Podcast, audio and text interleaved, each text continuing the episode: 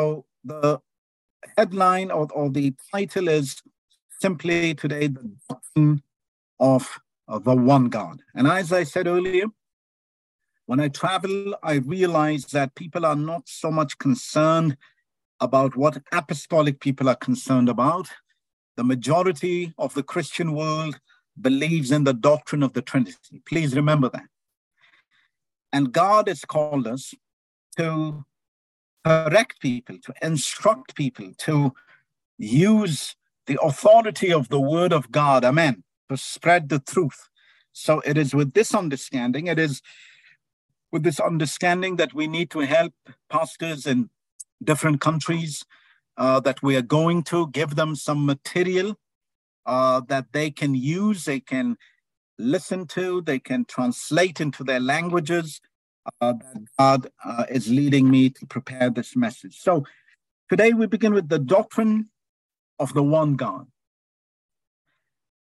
And the first part is simply, Hear, O Israel, Lord our God is one Lord. I am putting the scriptures in the text. Hear, O Israel, the Lord our God is one Lord. Deuteronomy chapter 6 and verse 4. We who are apostolic people who believe Jesus alone is God, we are, we claim, we believe, as the apostle Paul himself declared in the book of Romans, chapter 9, that Israel is our root.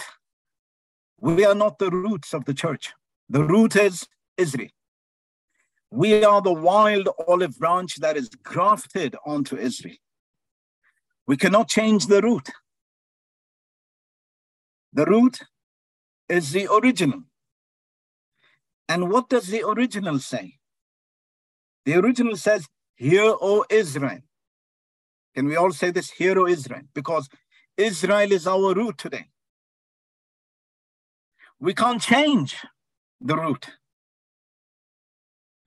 For this reason, we say that it's strange that church fathers came between the years 200 AD and 400 AD, and they came up with a doctrine called the doctrine of Trinity, which uh, the root did not know.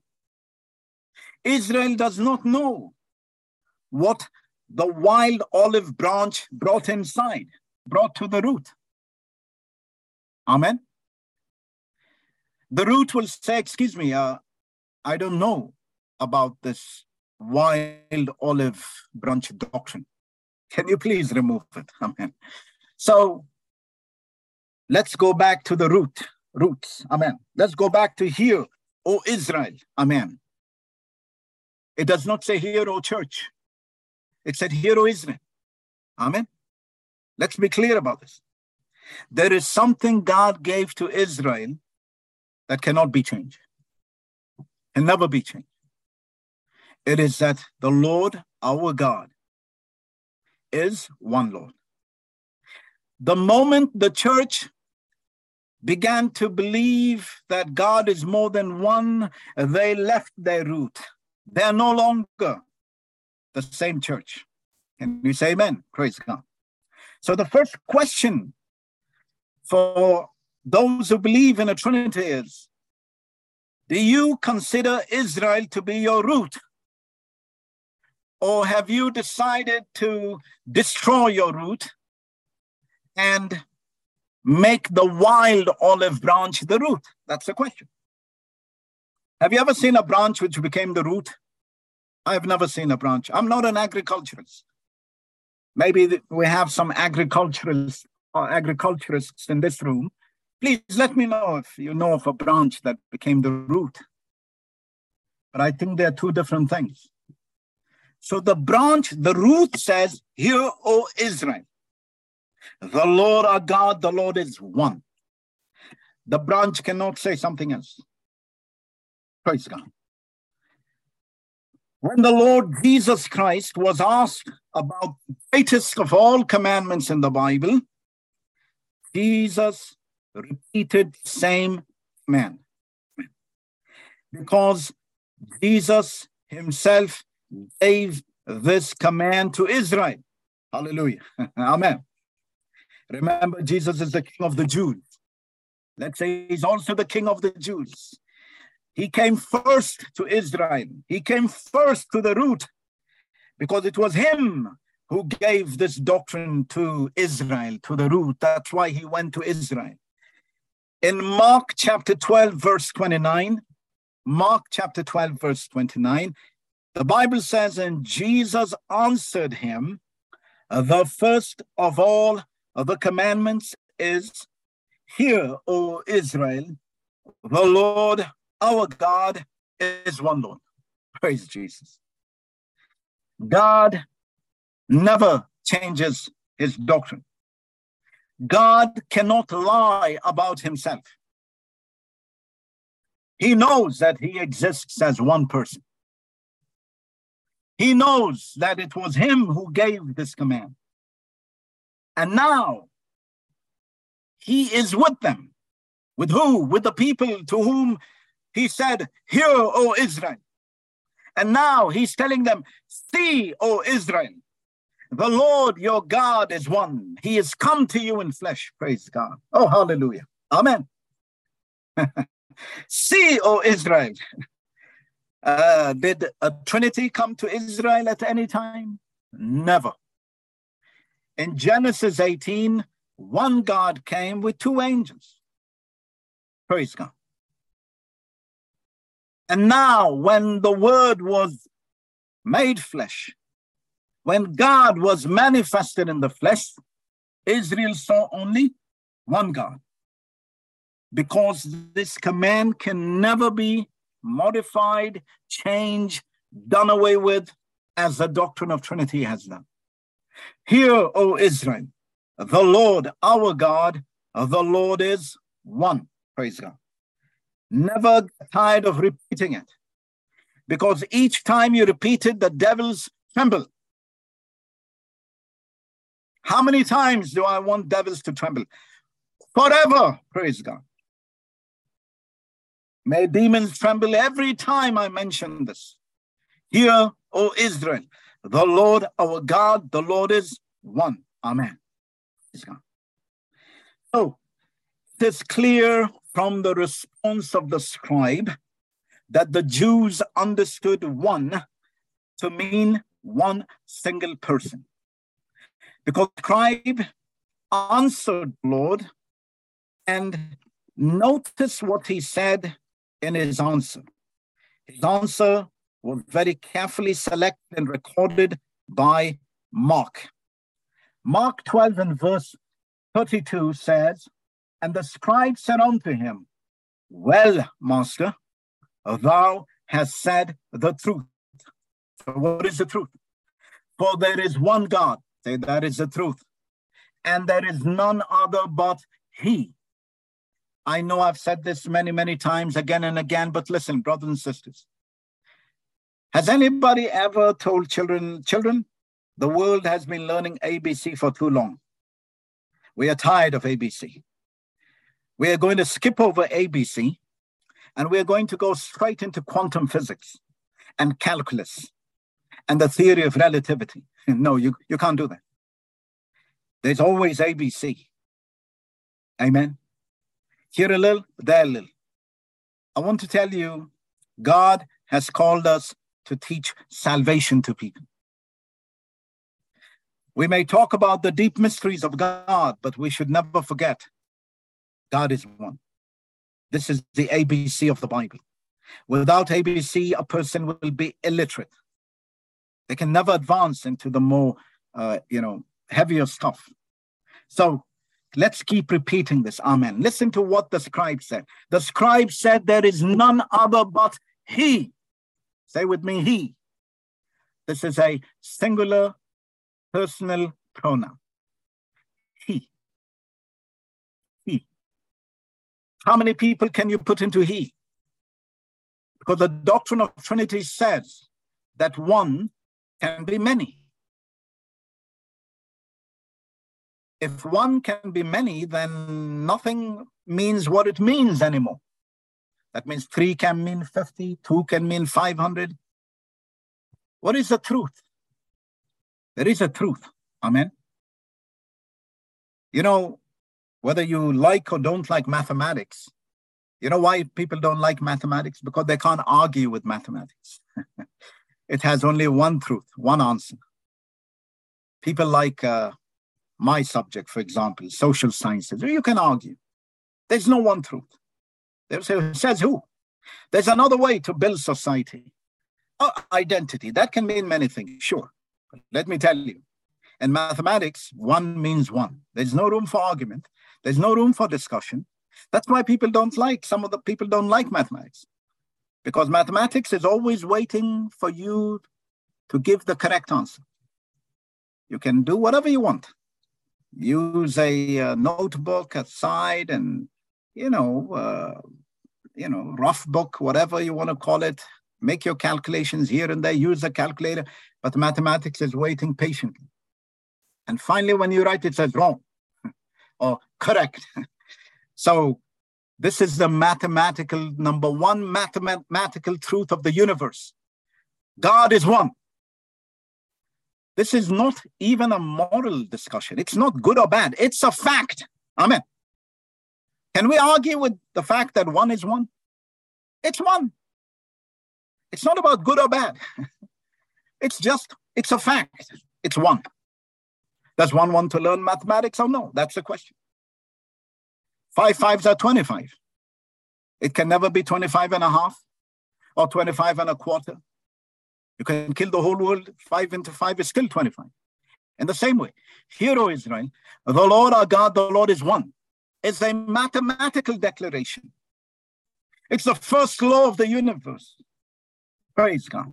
It is the first and the highest truth in the universe. Fight it, bang your head against it, murder, force people to reject it. It is still standing there. Praise God. And when finally a person dies having fought against it and comes to heaven, he sees one God sitting on the throne. Hallelujah. There's no one, nothing which can defeat this. The devil can lie for millions of years, but even he knows. When he goes before the throne of God, he sees this truth that he knows he's fighting a losing battle against. He just wants to take as many people to hell as possible. But each time he can see that God is one. That's why Jesus said he's a father of lies. Because he sees that God is one, and still he's lying about the fact that God is one. Oh, hallelujah. Can we praise the God who is one? Can we magnify him because he's one? Hallelujah. Hallelujah. Though the devil has spent millions of years preaching against this fact, he still cannot destroy this truth. He still cannot eradicate this truth from off the face of the earth. God is one. Hear, O Israel. Hear, O people of God. Hear people who fear God. Hear pastors all over the world. Hear ministers. Hallelujah. Hear children. Amen. Hear demons in hell. Hear saints in heaven. Praise God. Hear animals. Praise God in the field and hear creatures in the seas. The Lord, your God, He is one. Praise God. This is the most elevated of all truths, the most preeminent of all truths. Amen. Hallelujah. We will never compromise this truth. We will fight for this truth in Jesus' name. Praise God. Teach it to your children. Hallelujah. Amen. So God came in flesh. He confirmed that this is the greatest of all doctrines. When he was asked, What is the greatest command? He said, Hear, O Israel, the Lord our God, the Lord is one. When they brought a coin to him and said, Shall we pay taxes to Caesar? He didn't answer them properly. But when they asked him about this command, he did not hesitate. He very quickly said, Hear, O Israel, the Lord our God, the Lord is one. Praise God. Amen. He knows this truth. He is this truth. He is the one God. Amen. Praise God.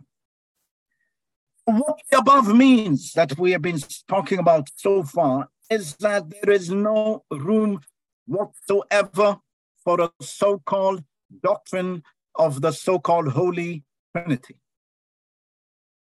What is the doctrine of the Trinity? Well, in its most basic form, this doctrine states that one, God is three persons. Two, each person is fully God. And three, somehow there is still one God. Now, I didn't give you my own definition. I pulled up some of the most scholarly sources. A man called Wayne Grudem. He is professor of theology. He is a believing Trinitarian. He has written many, many books about this topic. He is one of the most eminent scholars. And he said the Trinity means God is three persons, one. Each person is fully God, two. And somehow, strangely, there is one God. So let's look at this for a moment. So he, when he asked, what do you mean God is three persons? Let me now give you the definition that Wayne Grudem himself has uh, furnished. And I'm putting all this in the text, but of course, those hearing the audio version will not be able to see the text. But may I also simultaneously mention that all of this has been written down.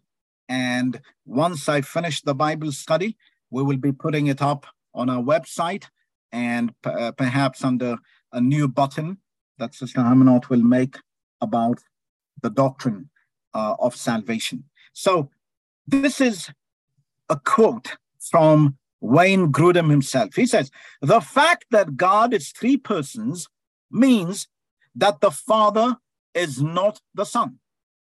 Hear, hear what he's saying. They are distinct persons.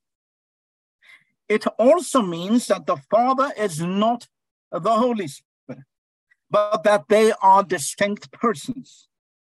And it means that the Son is not the Holy Spirit. These are not my words. This is from the one of the most uh, respected sources in the doctrine of the Trinity, Wayne Grudem. So let's first begin by saying that it is very important to understand that when Trinitarians like Wayne Grudem say distinct, the word means separate. It has no other meaning.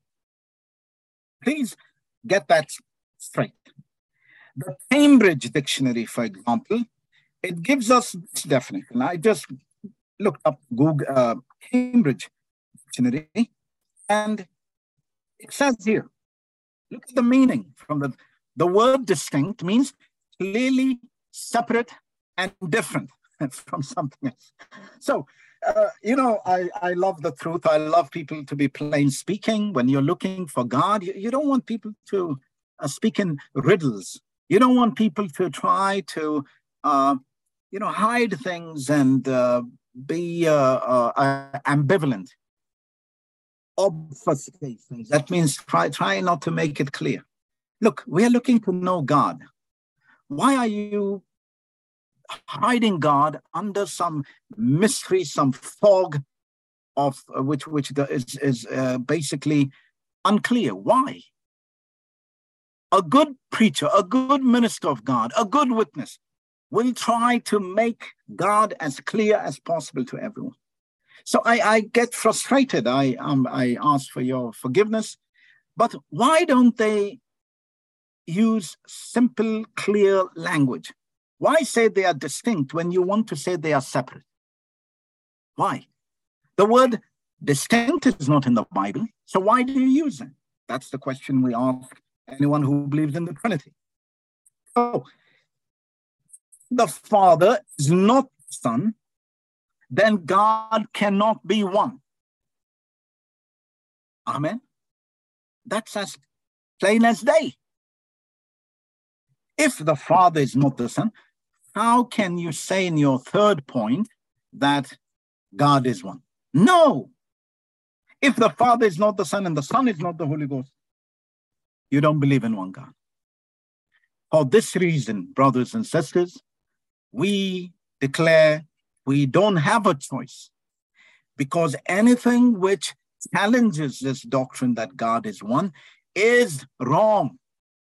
We shouldn't be afraid to say that. We have to love the people who believe in it, but we have to be very clear in telling them listen, what you are saying about God is a lie. Because there is no greater command. It is a fact, it is a truth, it's a mathematical fact that God is one. Have you ever seen a Trinity? No. Then please do not blaspheme against God. Do not bring the anger of God upon you. Do not believe in something which God hates. Do not believe something that God Himself is unaware of. That God Himself does not acknowledge because it doesn't exist. God Himself tells us in the book of Isaiah, Isaiah 44 and verse 8. Makes it plain and says that he does not know any other God beside him. Isaiah 44, verse 8 says, Fear ye not, neither be afraid. Have not I told thee from that time and have declared it? Ye are even my witnesses. Is there a God beside me? Yea, there is no God. I know not any. Is there something God does not know? Yes. He does not know any other God. Now, God is omniscient. He knows everything. But there is one thing he doesn't know. He doesn't know any other God. He only knows that he is God. He only knows that he is one. He doesn't know that he is three or he exists as three persons.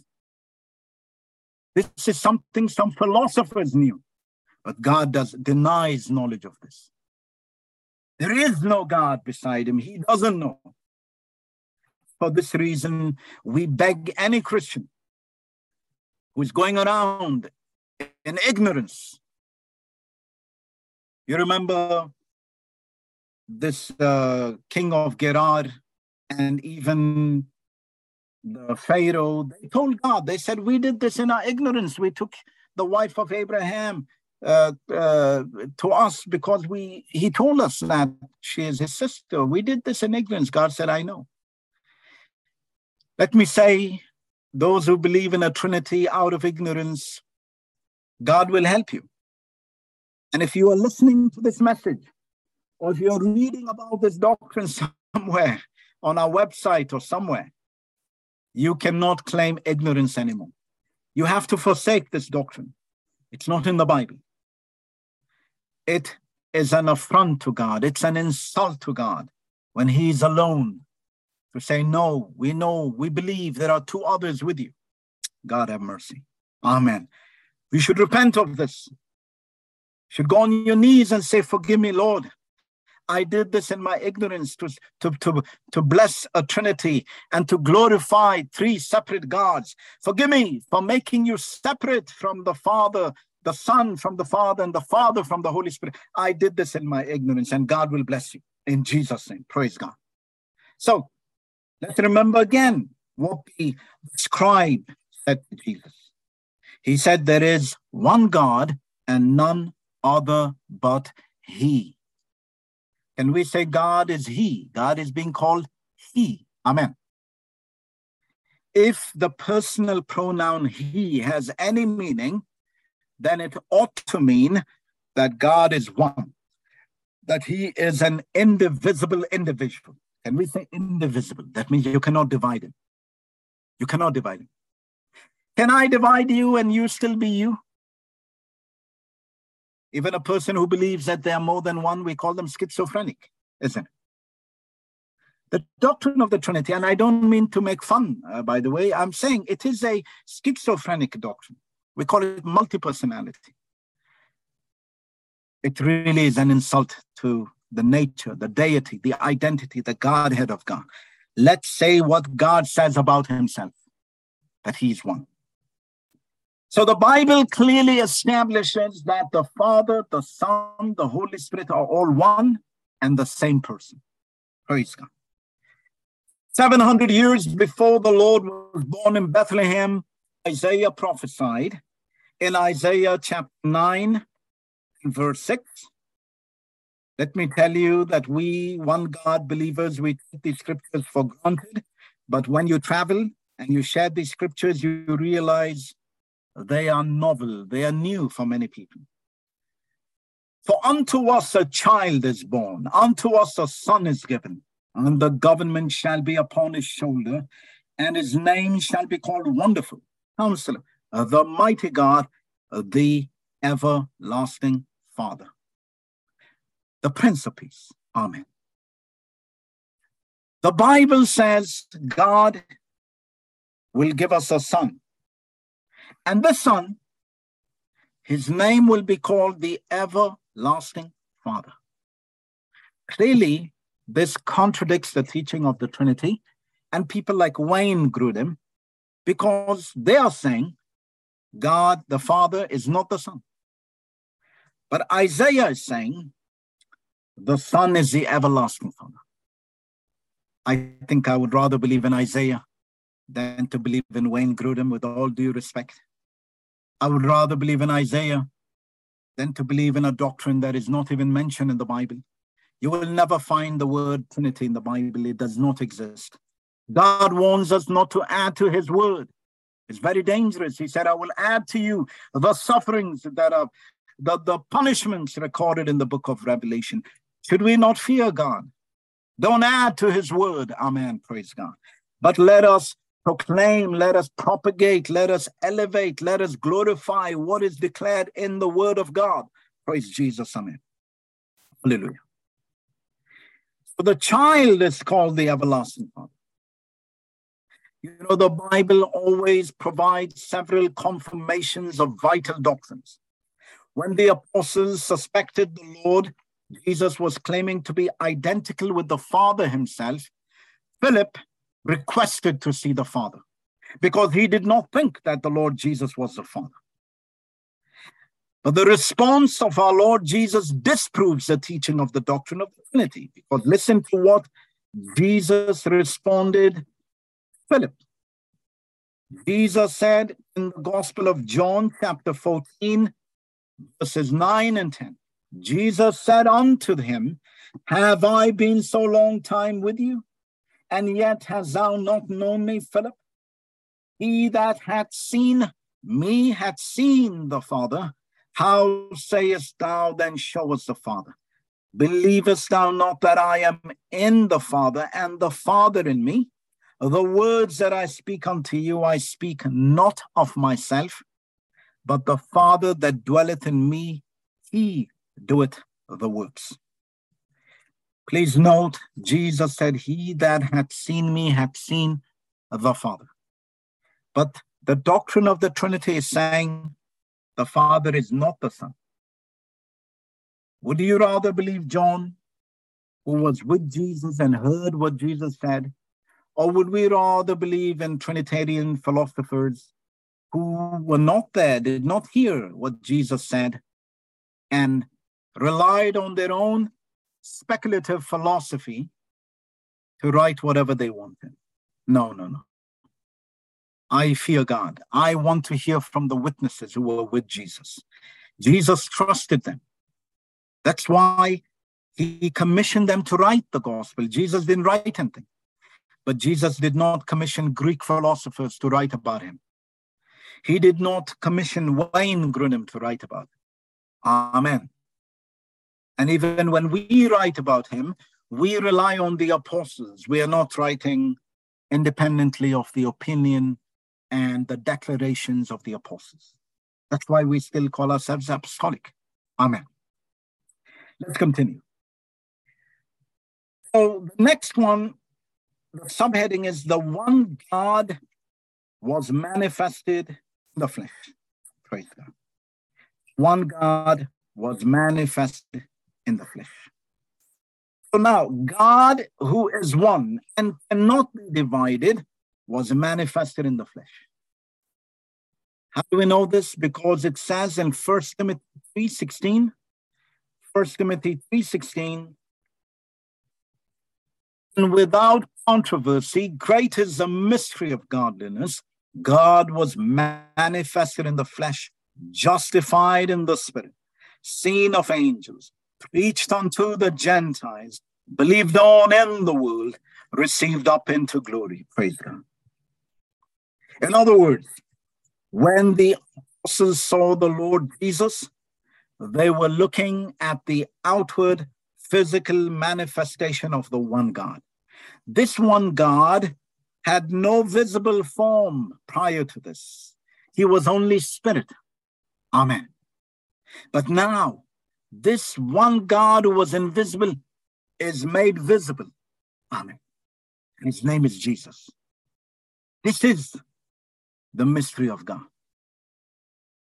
The mystery of God is not the Trinity. The mystery of God, according to Paul, is that he said, God, great is the mystery of godliness. What is this mystery of God? He didn't say God exists as three persons. This is the mystery of godliness. No. The mystery of godliness is this one God. He said, God. Can you say with me, God? He didn't say God in three persons. They don't know this language. The Trinity was not even developed. The name Trinity did not even appear before the year 210 AD. There was a, a church father, so-called church father from North Africa called Tertullian, who first came up with the word Trinitas. That is almost 150 years, 60 years after the Apostle Paul wrote these words. Paul doesn't know about the Trinity. Paul only knows God is one. He said, God. Which God? Paul will tell you, hear, O Israel, the Lord our God, the Lord is one. This one God, Jehovah, he was manifest in the flesh. Hmm. Praise God. Isn't that simple to understand? A child can understand. This is the mystery of godliness. There is no other mystery of godliness. Oh, the Apostle Paul continues. He tells the Colossian church, he says, in him, for in him, and we say in him, him, say him. Where is God? Say in him. In who? In Jesus. In him dwelleth all. Can you say all? In other words, whatever is God, whatever is God, all is in Jesus Christ. In him dwelleth. Where is the throne of God? Say in Jesus. Praise God. Where is the glory of God? The Shekinah glory of God in Jesus. That's why Jesus took them up to the high mountain. Why? He wants to show them that in him dwells the fullness of the Godhead bodily. Praise Jesus.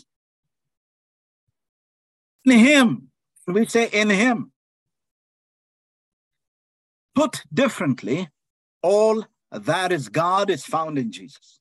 There is no God outside of Jesus because the Father, Son, and Holy Spirit are titles of the same God whose name is Jesus. Anyone looking for God will find God dwelling permanently in the body of Jesus. Hallelujah. That should make it clear. Praise God. You're looking for God? You will never find him except in Jesus. Praise God. Go to Jesus. Save time. Hallelujah. Can I be introduced to God? Yes. Let me introduce you to Jesus. Can I shake hands with God? Yes. Shake hands with Jesus. Can I worship God? Yes. Fall down at the name of Jesus and worship Him. Praise God. This explains why the voice that came from heaven instructed the apostles to pay attention to the body of Jesus.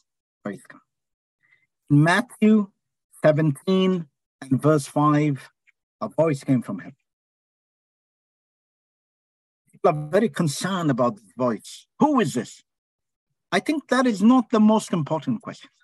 The most important question is to listen and obey the voice. Are you with me? And what is the voice saying? While he yet spake, behold, a bright cloud overshadowed them, and behold, a voice out of the cloud which said, This is my beloved Son, in whom I am well pleased. Hear ye him. Hmm, hallelujah. It, it doesn't make sense to say, excuse me, uh, the voice that we heard, excuse me, excuse me, the voice, can we talk with you, please? Just a moment. Who are you, by the way? Can you introduce yourself? The voice will still repeat the same thing. This is my beloved Son, in whom I'm well pleased. Hear ye him. God does not want and will not talk to people outside of his body. Hmm.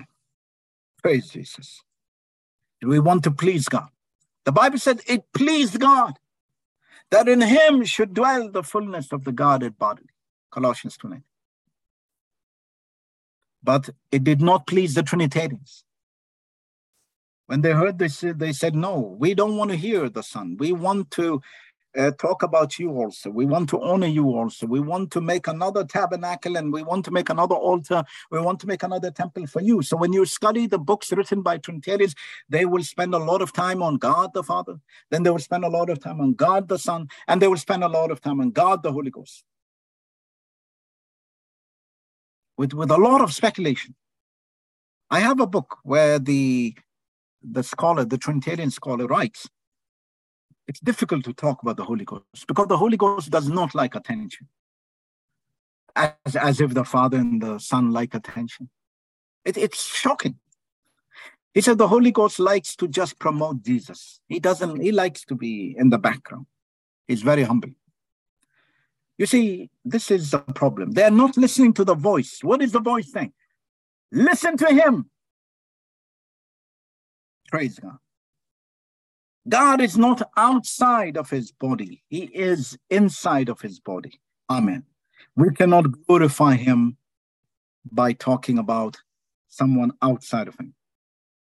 So, while this doctrine of the Trinity is confusing, please bear with me because trust me, when we are now talking about reaching the world, if God, and I believe God has called us, among other things, to touch nations, to bring them back to the revelation of who God is. Wouldn't it be wonderful before Jesus returns that just as before Jesus appeared in flesh, the book of Malachi prophesied that God will raise up an Elijah, that is John the Baptist, and he will turn the hearts of the children back to the fathers could we be the John the Baptist of our times, whose job it is, amongst others, to bring people back to the teaching of the apostles in Jesus' name from all over the world before Jesus returns? That they will understand Jesus is the one true God. There is no other God except Jesus. That would be a very blessed job for us to say amen to. And I think this is what God is doing. And one way to do it is to, to help them to see what they are believing in. A person cannot uh, uh, get rid of what they're believing in unless they see it and understand that it's wrong. So if we don't understand the Trinity, then we can't help them. So let's try a little bit more to, sorry to make it a bit confusing. I'll try to make it as simple as possible uh, so that you, you, we can see the difference clearly and we can help others. But let me help you to understand for example, the Trinitarian understanding of God the Son. This, this is a very important teaching for them. Uh, let's begin with a quote from another eminent, uh, very famous uh, scholar among Trinitarians. If you study theology at the university, you will come across his books. His name is Louis Berkhof. He passed away a long time ago, but his books are still being reprinted and uh, it's called systematic theology. Uh, so this is what he said about the Son of God, whom they call God the Son. In the Bible, there is no God the Son. But listen to what he said, and I'm reading it now. Berkhof states, it is that eternal and necessary act of the first person in the Trinity, whereby he, within the divine being, is the ground of a second person's subsistence like his own, and puts this second person in possession of the whole divine essence without any division, alienation, or change. Now, when you first read it, you say, What? What? It looks, sounds like English, but is this English? Makes no sense. Because it really makes no sense. Simple English, Louis Berkhof is saying that the Father gave birth to the Son, and gave the Son the same Godhead and characteristics as the Father himself possessed. In other words, when you heard what I just said, what he really is saying is God the Father basically brought another God into existence called God the Son. Yeah? He gave birth to him and he gave him a Godhead to be independent. At the same time, separate from him, but equal to him. Same substance, co equal. So Berkhof is essentially saying that the Father gave birth to another God who was identical and yet separate from the Father. now, this is a problem. You know, let me put it another way. When you ask the Trinitarians, you say God the Father, God the Son, and God the Holy Ghost are three persons. Yeah, right. They're equal. Yeah, yeah. Okay. So, uh, if the son, how did the son, how did the existence of the son begin? Instead of telling you that there was a day, there was a time that the flesh was born, therefore the son cannot be eternal. Are you with me? We don't believe in a flesh which is eternal. The Bible says in John 1:14, the word was made flesh. That means there was a time there was no flesh. Can we say amen? If the word was made flesh, it cannot be flesh before. You cannot say, and the flesh was made flesh, excuse me. But this is what Trinitarians believe because they want to make the three equal from eternity.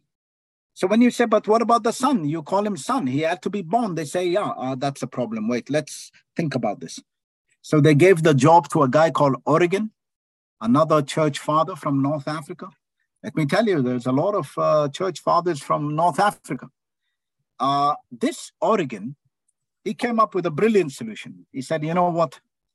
Let's say that the son was begotten by the father, the father gave birth, but we cannot know when it happened. There was no time when it happened. Excuse me. Uh, you know, even a woman gives birth at some point. Eh? She can be in labor for many hours, but at some point she gives birth. Said, no, no. With the father, if we say he gave birth on such and such a date, that means the son will not be equal with the father because there will be a time when he was not there. So let's come up with an interesting doctrine which nobody will understand uh, it will be a mystery. I mean, that's what I'm saying, because really it is. It's called the doctrine of the eternal generation of the Son. How about that?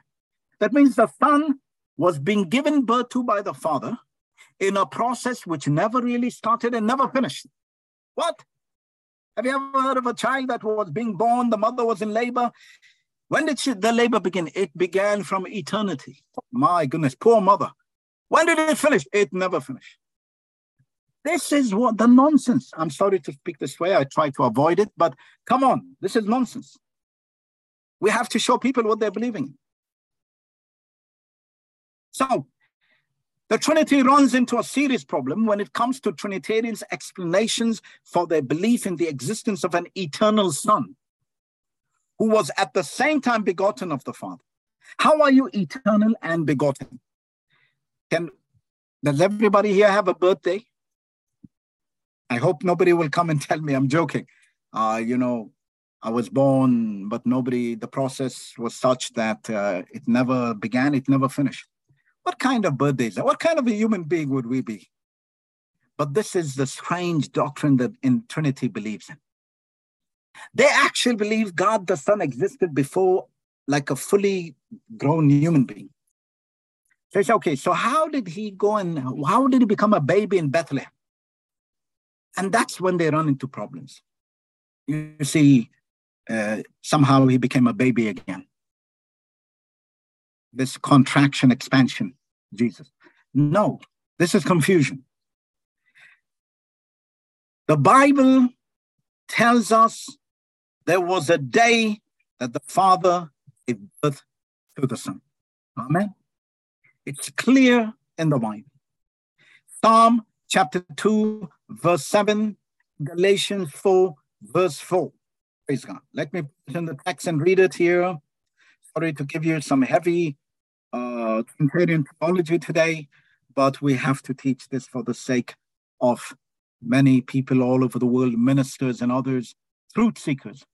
Psalm 2 7 says, I will declare the decree. The Lord has said unto me, Thou art my son. This day, and somebody say, This day. Which day? in Bethlehem.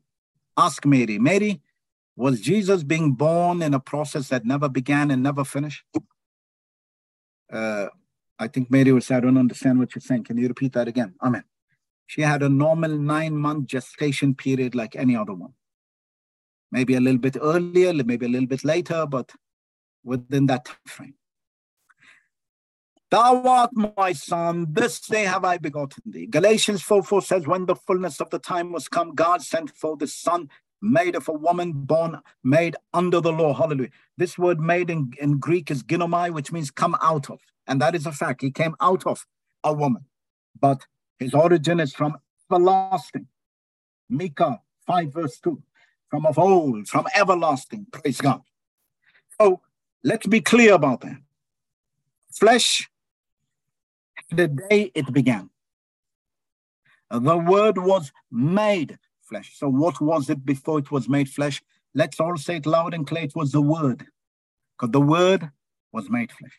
Amen. So there was a time God had no flesh. He was only spirit. Humans interacted with God through his spirit and word. In the Old Testament, how did people know God? They felt his spirit. Amen. And the word of God came to them. Praise God. King David said, Take not thy Holy Spirit away from me. The Spirit of God would blow upon people. Hallelujah. And the word of God would come to the prophet and speak to them. But only in Jesus did God manifest himself in flesh and was known to his apostles, among others, as God in a body. The Apostle John, for instance, was in awe of this manifestation of God in the flesh. John was overwhelmed. He couldn't stop, stop speaking about this. John says, let's look at two scriptures which are very powerful. First John chapter 1, verses 1 and 2. First John chapter 1, verses 1 and 2. That which was from the beginning, he said, which we have heard, which we have seen with our eyes, which we have looked upon, and our hands have handled of the word of life. For the life was manifested, and we have seen it, and bear witness and show unto you. That's eternal life, which was with the Father and was manifested unto us. Hallelujah. So God had life, has life in it. That life is eternal. It is also called the Word of God because the Word of God has its own life. It, the Word of God creates. And John says that life, that Word now became visible to us. We saw him, we could touch him. You see, he's speaking about the same God. Who is the God that he can touch now, that he can see now? It's the same one who was eternal, who was invisible. Praise God. Amen. Let us be in awe of this truth. Let us proclaim and propagate this truth because it brings life, it saves people. But to talk about what the so called church fathers and Louis Berkhof and Wayne Grudem were teaching has no life, it's confusion. It must be repeated again flesh of God had a beginning, but that does not mean it was created. The Bible says that the flesh of God was begotten. That's the correct word.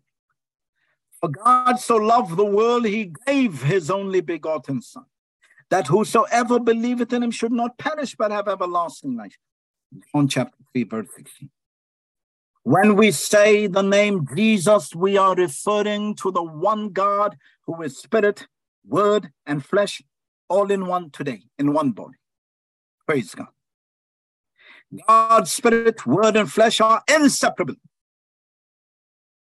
This is what Jesus meant when he said, I and my Father are one. John chapter 10, verse 30. This is the correct way to understand it. The Trinitarians understand it differently. They will tell you, I and the Father are one, means that they are distinct, separate, but somehow they are one because they have the same essence. And you ask them what is essence again, they will tell they don't want to use the word substance. They don't want, they will say hypostasis. And then when you try to check what hypostasis is, it's a strange Greek word for which they will tell you there's no equivalent English word. This is all confusion, brothers and sisters. It's as if they don't want you to understand what they're saying because it is not in the Bible. It's a false doctrine. So let's be careful. Let's, I say this with all due respect, but you cannot follow Jesus and say, I believe in Jesus and believe in the doctrine of Trinity. The two are incompatible. The one seeks to destroy the identity of Jesus, and the other, the one God doctrine, seems to it, it upheld, upholds, and glorifies the truth that Jesus is the one true God. You ask yourself, which one glorifies Jesus more? The one which makes Jesus one of three persons who are co equal, or the one which says Jesus alone is God. Jesus is the Father. Amen. Jesus said, I am Alpha and Omega. Is that not enough? He is Alpha and Omega. And the God of Isaiah 44, verse 8 says, I don't know any God beside me. He's saying he is the first and the last. And Jesus is claiming the same thing. We have to decide. We cannot have two first and the last. The doctrine of Trinity actually says there are three almighties. Imagine three almighty. God the Father is almighty. God the Son is almighty. God the Holy Ghost. Excuse me. What does the word almighty mean? That means you have all power. Can, can you imagine one three kings saying, I am the one with all power? And the other guy says, I am the one with all power. And the third one says, I am the one with all power. Well, if all three of you have all power, then the reality is you have one third power, you have one third power, and you have one third power. That's the reality. Don't say you have all power. But Jesus said, all power. Say all power. That means there is nothing left for anyone else. All power. If there is a Trinity, if there is a Trinity, that means the other two don't have power. Only Jesus has all power. So how do you say they're co-equal? Jesus said it, all power, hallelujah, belongs to him. He said he's Alpha and Omega. Alpha and Omega means the one with complete power. That means everything between A and Z belongs to him. Praise God. So anybody else coming and saying, I also am almighty, will look at you and say, excuse me, you, you actually have no power because all power belongs to Jesus. Praise God. Amen. Hallelujah.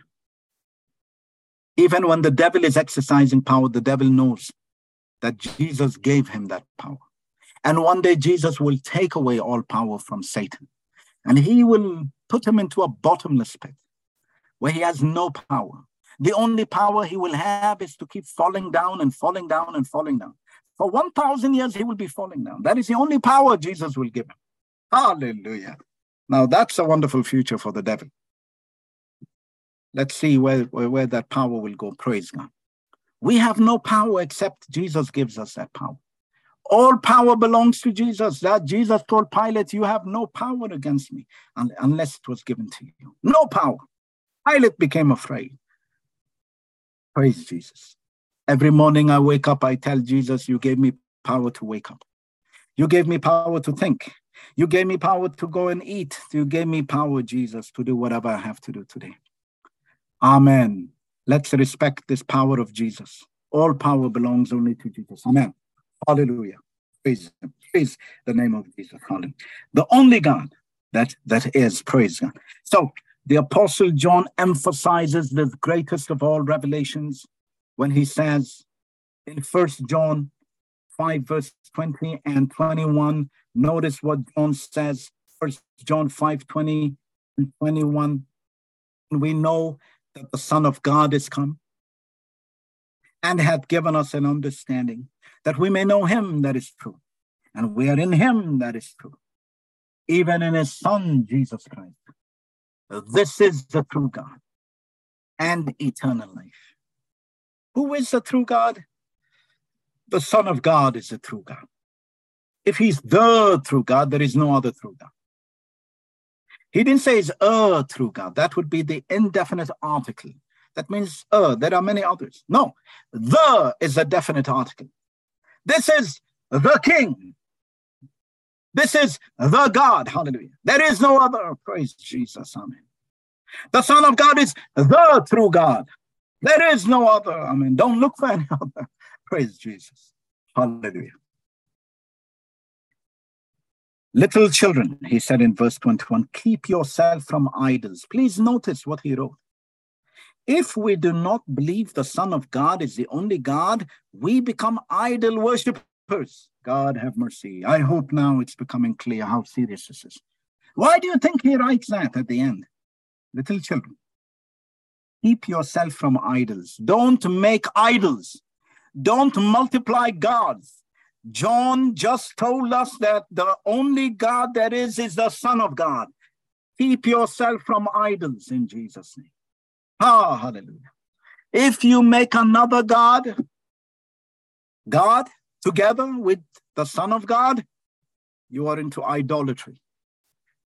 Jesus delivers from idolatry. We will keep ourselves from idols in Jesus' name. We will not believe in an and idols called the Trinity. I believe in one God. His name is Jesus. The true God is the Son of God. Hallelujah. The Son of God, because in him dwells the fullness of the Godhead bodily. Amen. The God who is in a body in flesh, who is his own Son, he is the true God. There is no other God beside him. He knows not any. Amen. He's the Alpha and Omega. Praise Jesus. Jesus bless you. Let me summarize this teaching for today, and we will pray at the end.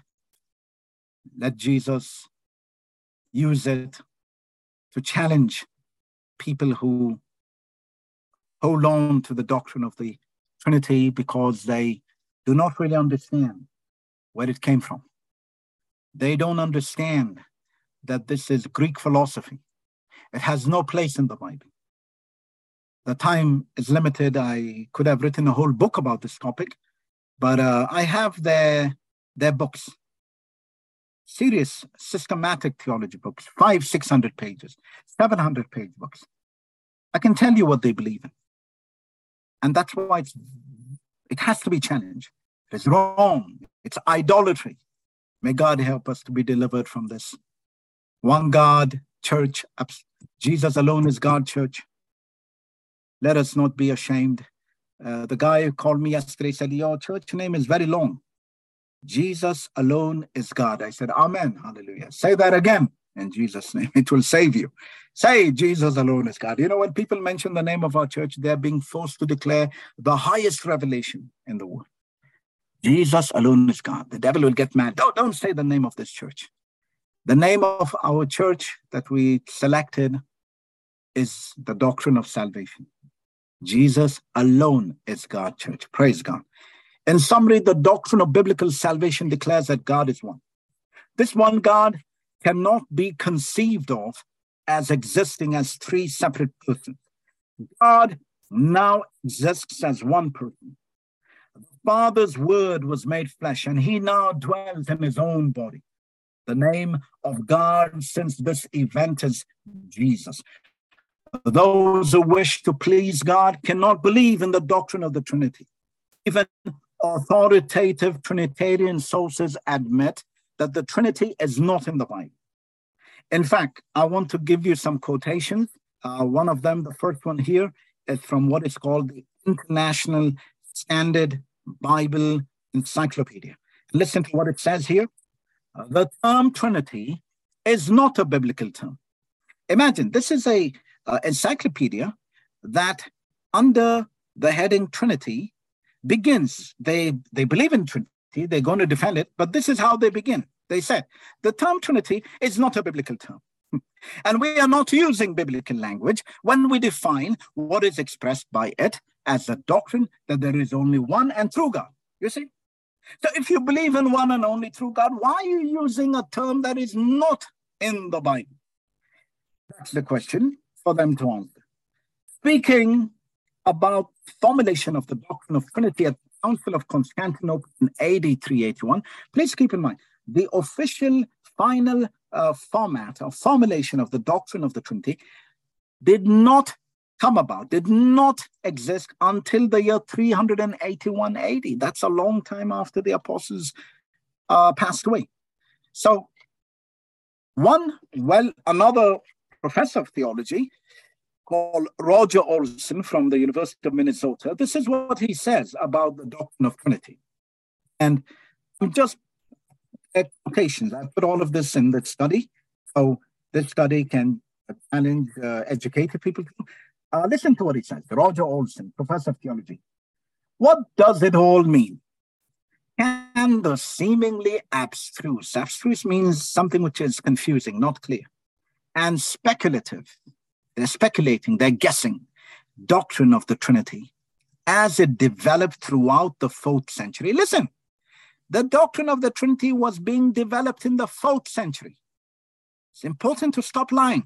There is no greater scholars than these people, and they are telling the truth. They said this doctrine, which developed throughout the fourth century, and as it was declared at the Council of Constantinople, they said, can this doctrine be made somewhat intelligible for ordinary people who are not scholars? this is a rhetorical question. The answer is already clear no, it's not an intelligible doctrine. People cannot understand this. This is what an expert is saying. Who, who is going to understand this doctrine? Can it be made intelligible? Absolutely not. How can you make intelligible the fact the son does not have a birthday, but he was being begotten in a process which never started and never finished? Well, what, how do you make that intelligible? It's not intelligible. Let's continue.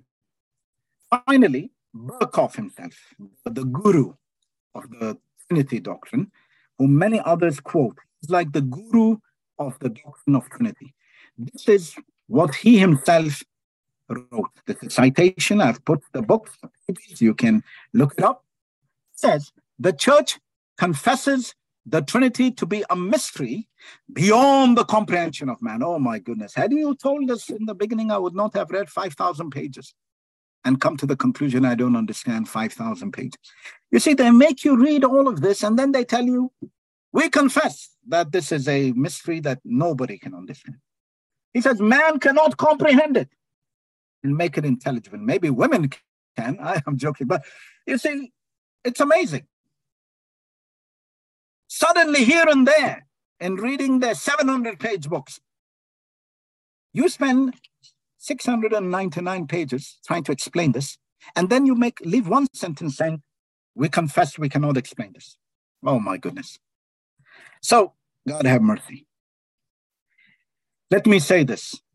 We, one God believers, we argue based on the statements of the Trinitarians themselves that the Trinity is unintelligible because it is unbiblical. Can we say amen? It's unbiblical. God has issued a warning in the Bible. In the Proverbs, chapter 30, verses 5 and 6, God Himself warns us. He says, and I put it here in the text, we can read it together. The word of God is pure. Can we say amen? We don't need anybody to try to uh, invent new words or say something which is not in the Bible. Every word of God is pure. He is a shield unto them that put their trust in him. Add no add thou not unto his words, lest he reprove thee and thou be found a liar. Brothers, sisters, I beg you. Never, never reach a place where you think or I think we can explain the word of God better than the Apostle John or better than the Apostle Paul. I advise you, use the words of the Apostle Paul, use the words of Peter. Don't try to find an alternative word or try to find a better word. The Spirit of Jesus wrote through them, gave them the words. We can never make it better. Don't add, don't try to change it. God will bless you when you say, Thus saith the Lord. It is written, praise God. Because if you make another word or change something, then the person will be converted to human philosophy, to an alternative that we came up with with our own mind. There is no salvation in human words. There is only salvation in the word of God. Use the language of God. Use the word of God. We can never make it better. It's sin to think we can find alternative words. This is the mistake the Trinitarians made. And they made the world suffer till today in Jesus' name. God deliver us from that. Amen. The Apostle Paul declared confidently he had the revelation of the mystery of Christ. He did not say that what he had was unintelligible. In fact, listen to what Apostle Paul says, and we will conclude with this, and we will pray over this in Jesus' name. This is what the Apostle Paul says. Ephesians chapter 3, verse 4 and 5, whereby when you read, you may understand my knowledge in the mystery of Christ. Ah, you claim to have mystery knowledge of the mystery of Christ. Yes. Is it intelligible? Can we understand it? Listen to what he says, which in other ages was not made known unto the sons of men, as it is now revealed unto his holy apostles and prophets by the Spirit. Do you know who received the first revelation of who Jesus is? The holy apostles. That's why we say we are apostolic. Amen. If we say we're apostolic, let's preach what the apostles said. The apostles never said that they cannot explain the mystery of God. The apostle Paul said he knows it, and now it is revealed to the sons of men. That means to everybody. But what are the Trinitarians saying? They're saying it cannot be understood. You know why? Because you are not apostles, my friends. You are scholars who are trained in Harvard and trained in, uh, um, you know, Cambridge and King's College. well, that, that's my universe. I went once to listen to theologians, famous theologians. My own supervisor, second supervisor, his name is Alister McGrath. You can Google him. He is one of the world's most famous uh, uh, theologians, by the way. Studied under, you could say, Gamaliel, uh, one of the world's most famous living uh, theologians. He was head of Department of Theology in Oxford for 15 years. Oxford University, Alister McGrath. Google him. Uh, he was my second supervisor. I have a reference from him. Now, he himself, I went to hear him and other theologians speaking many times. One day I asked him about the Trinity. He told me it's true. It's not in the Bible. He's a very humble man. He's very, he, I never used to see him, by the way. He was always on TV. He's always, uh, you know, big, big projects, world famous theologian. If you, if you study religion or theology at any university, you will come across his books. He's written most books on theology. He humbly told me, Paul, the doctrine of the Trinity is not in the Bible. He's also an Anglican priest. Imagine in, in the Church of England. Very famous man. He's on TV. He debated Richard Dawkins. Uh, uh, maybe Sister Aminot can find one link where he's debating Dawkins. He is the number one uh, defender against uh, uh, the against atheism, and he's a Trinitarian. But he told me plainly, there is no doctrine of Trinity. You will not find it in the Bible. So when the greatest theologians of this world, very humble man, very respectable man, himself makes such a statement, it's clear that we, these people have decided to follow human philosophy. Thank you, Sister. You can click there. As soon as you click, what do you find?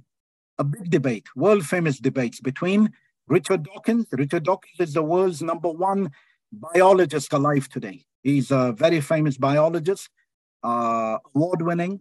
He's written one of the most damaging books against uh, Christianity and belief in God. Uh, this book is called The God Delusion. It has been translated into so many languages.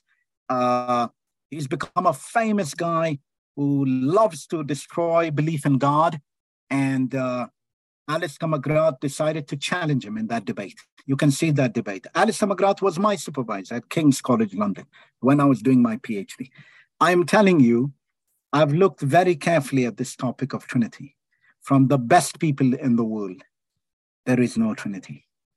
It is an addition to the Word of God. We need to fear God more than to fear men. We need to run away from this doctrine. So I'm speaking to people all over the world who may come across this message when it's uploaded. I challenge you in Jesus' name. Study the Bible, pray on your knees to Jesus. This is not a side issue. This is a matter of eternal life or death. Jesus said, Unless you believe I am He, you will die in your sins. Amen. John 8 24. We need to understand if we do not believe that Jesus is the only God, that He is the I am, we will die in our sins, Jesus said. It's not a matter of, uh, sorry, in John 18 24. I therefore said unto you that unless you believe that, if you believe not that I'm He, you shall die in your sin. This word I am, ask any Jew they will tell you, ask any rabbi. I am is the title of Jehovah, the one God. If we don't believe Jesus is the I am, the only God, we will die in our sins. We don't want to die in our sins. We want to live eternally through the knowledge that Jesus is the only God.